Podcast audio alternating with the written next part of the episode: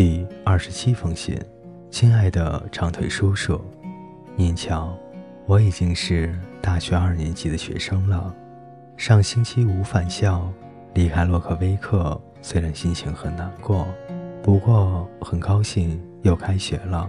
回到熟悉的地方，感觉真好。我开始习惯于大学生活，能应付自如了。事实上，我开始觉得自己是一个社会人了。就好像我真的是属于他，而不是被人勉强收留的。我所说的这些，你或许根本不能理解。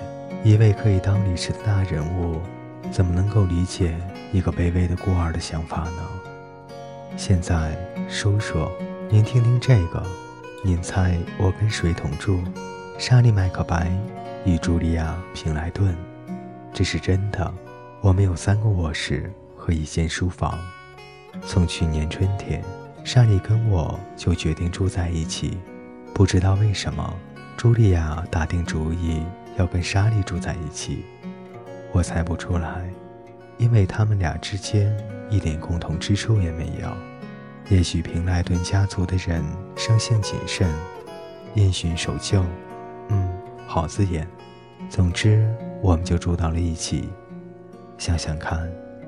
约翰·格里尔孤儿院的孤儿乔洛莎·艾伯特与平莱顿家族的一员住在一起，这真是一个民主的国家。莎莉要竞选班代表，除非一切征兆都是假的，否则她会当选的。这是一种神秘的气息。我们像一个个政治家。哦，我告诉你，叔叔，当我们妇女争取我们的权利后，你们男人。最好加倍小心。下星期六投票，不管谁当选，晚上都将举行火炬游行。我开始选修化学，一个不寻常的学科。我从来没有听说过这种学科。现在讲到了分子和原子。下个月我能告诉您更多具体的东西。我开始学习辩论和逻辑，还有世界史。还有莎士比亚戏剧，还有法文，像这样持续几年，我会变得学识渊博。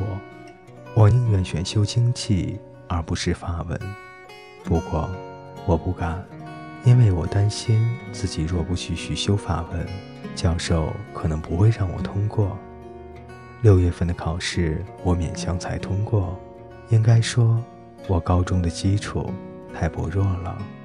班上有一个同学，法文说的和英文一样流利。他小时候随父母出国，在修道院学校读了三年。您可以想象他是如何鹤立鸡群。那些不规则动词对他来说像游戏一样。我多么希望小时候父母把我丢到法国修道院，而不是什么孤儿院。哎，不对，我不是这个意思。因为如果真的是那样的话，我又怎么能认识您呢？我宁愿认识您，哪怕不会法语。晚安，叔叔。我现在要去拜访哈利·马丁了，谈谈化学反应，顺便谈谈我对下一届班代表的看法。您积极参政的 J. 艾伯特，九月二十五日。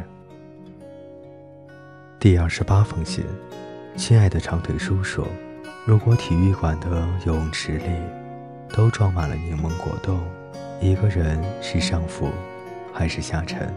晚餐后我们在吃柠檬果冻时，有人提出这个问题，我们激烈的争论了半个小时，还是没有定论。莎莉认为他可以在里面游，而我断定。即使是世界最顶尖的游泳好手，也会沉下去了。能死在柠檬果冻中，不也很有趣吗？我们还讨论了其他问题：一，八角形的房子里，房间是什么形状？有的同学非说房间是方形的。我想他们一定像下边一样。您说呢？第二，如果坐在一个四周。全都是镜子的巨大空心球里，镜子在何处才不照脸而照背？我越想越糊涂。您看，我们用多么深奥的哲学概念来打发我们的闲暇。我有跟您提过选举的事吗？三个星期前选完了。不过时光飞逝，三个星期好像已经是远古的历史了。沙利当选了，我们当晚带着“麦克百万岁”的标语游行，还有一个十四人的乐队，三个口琴和十一把梳子，假装的口琴。现在，我们二五八室的人都成了重要人物了。茱莉亚和我也沾了不少光。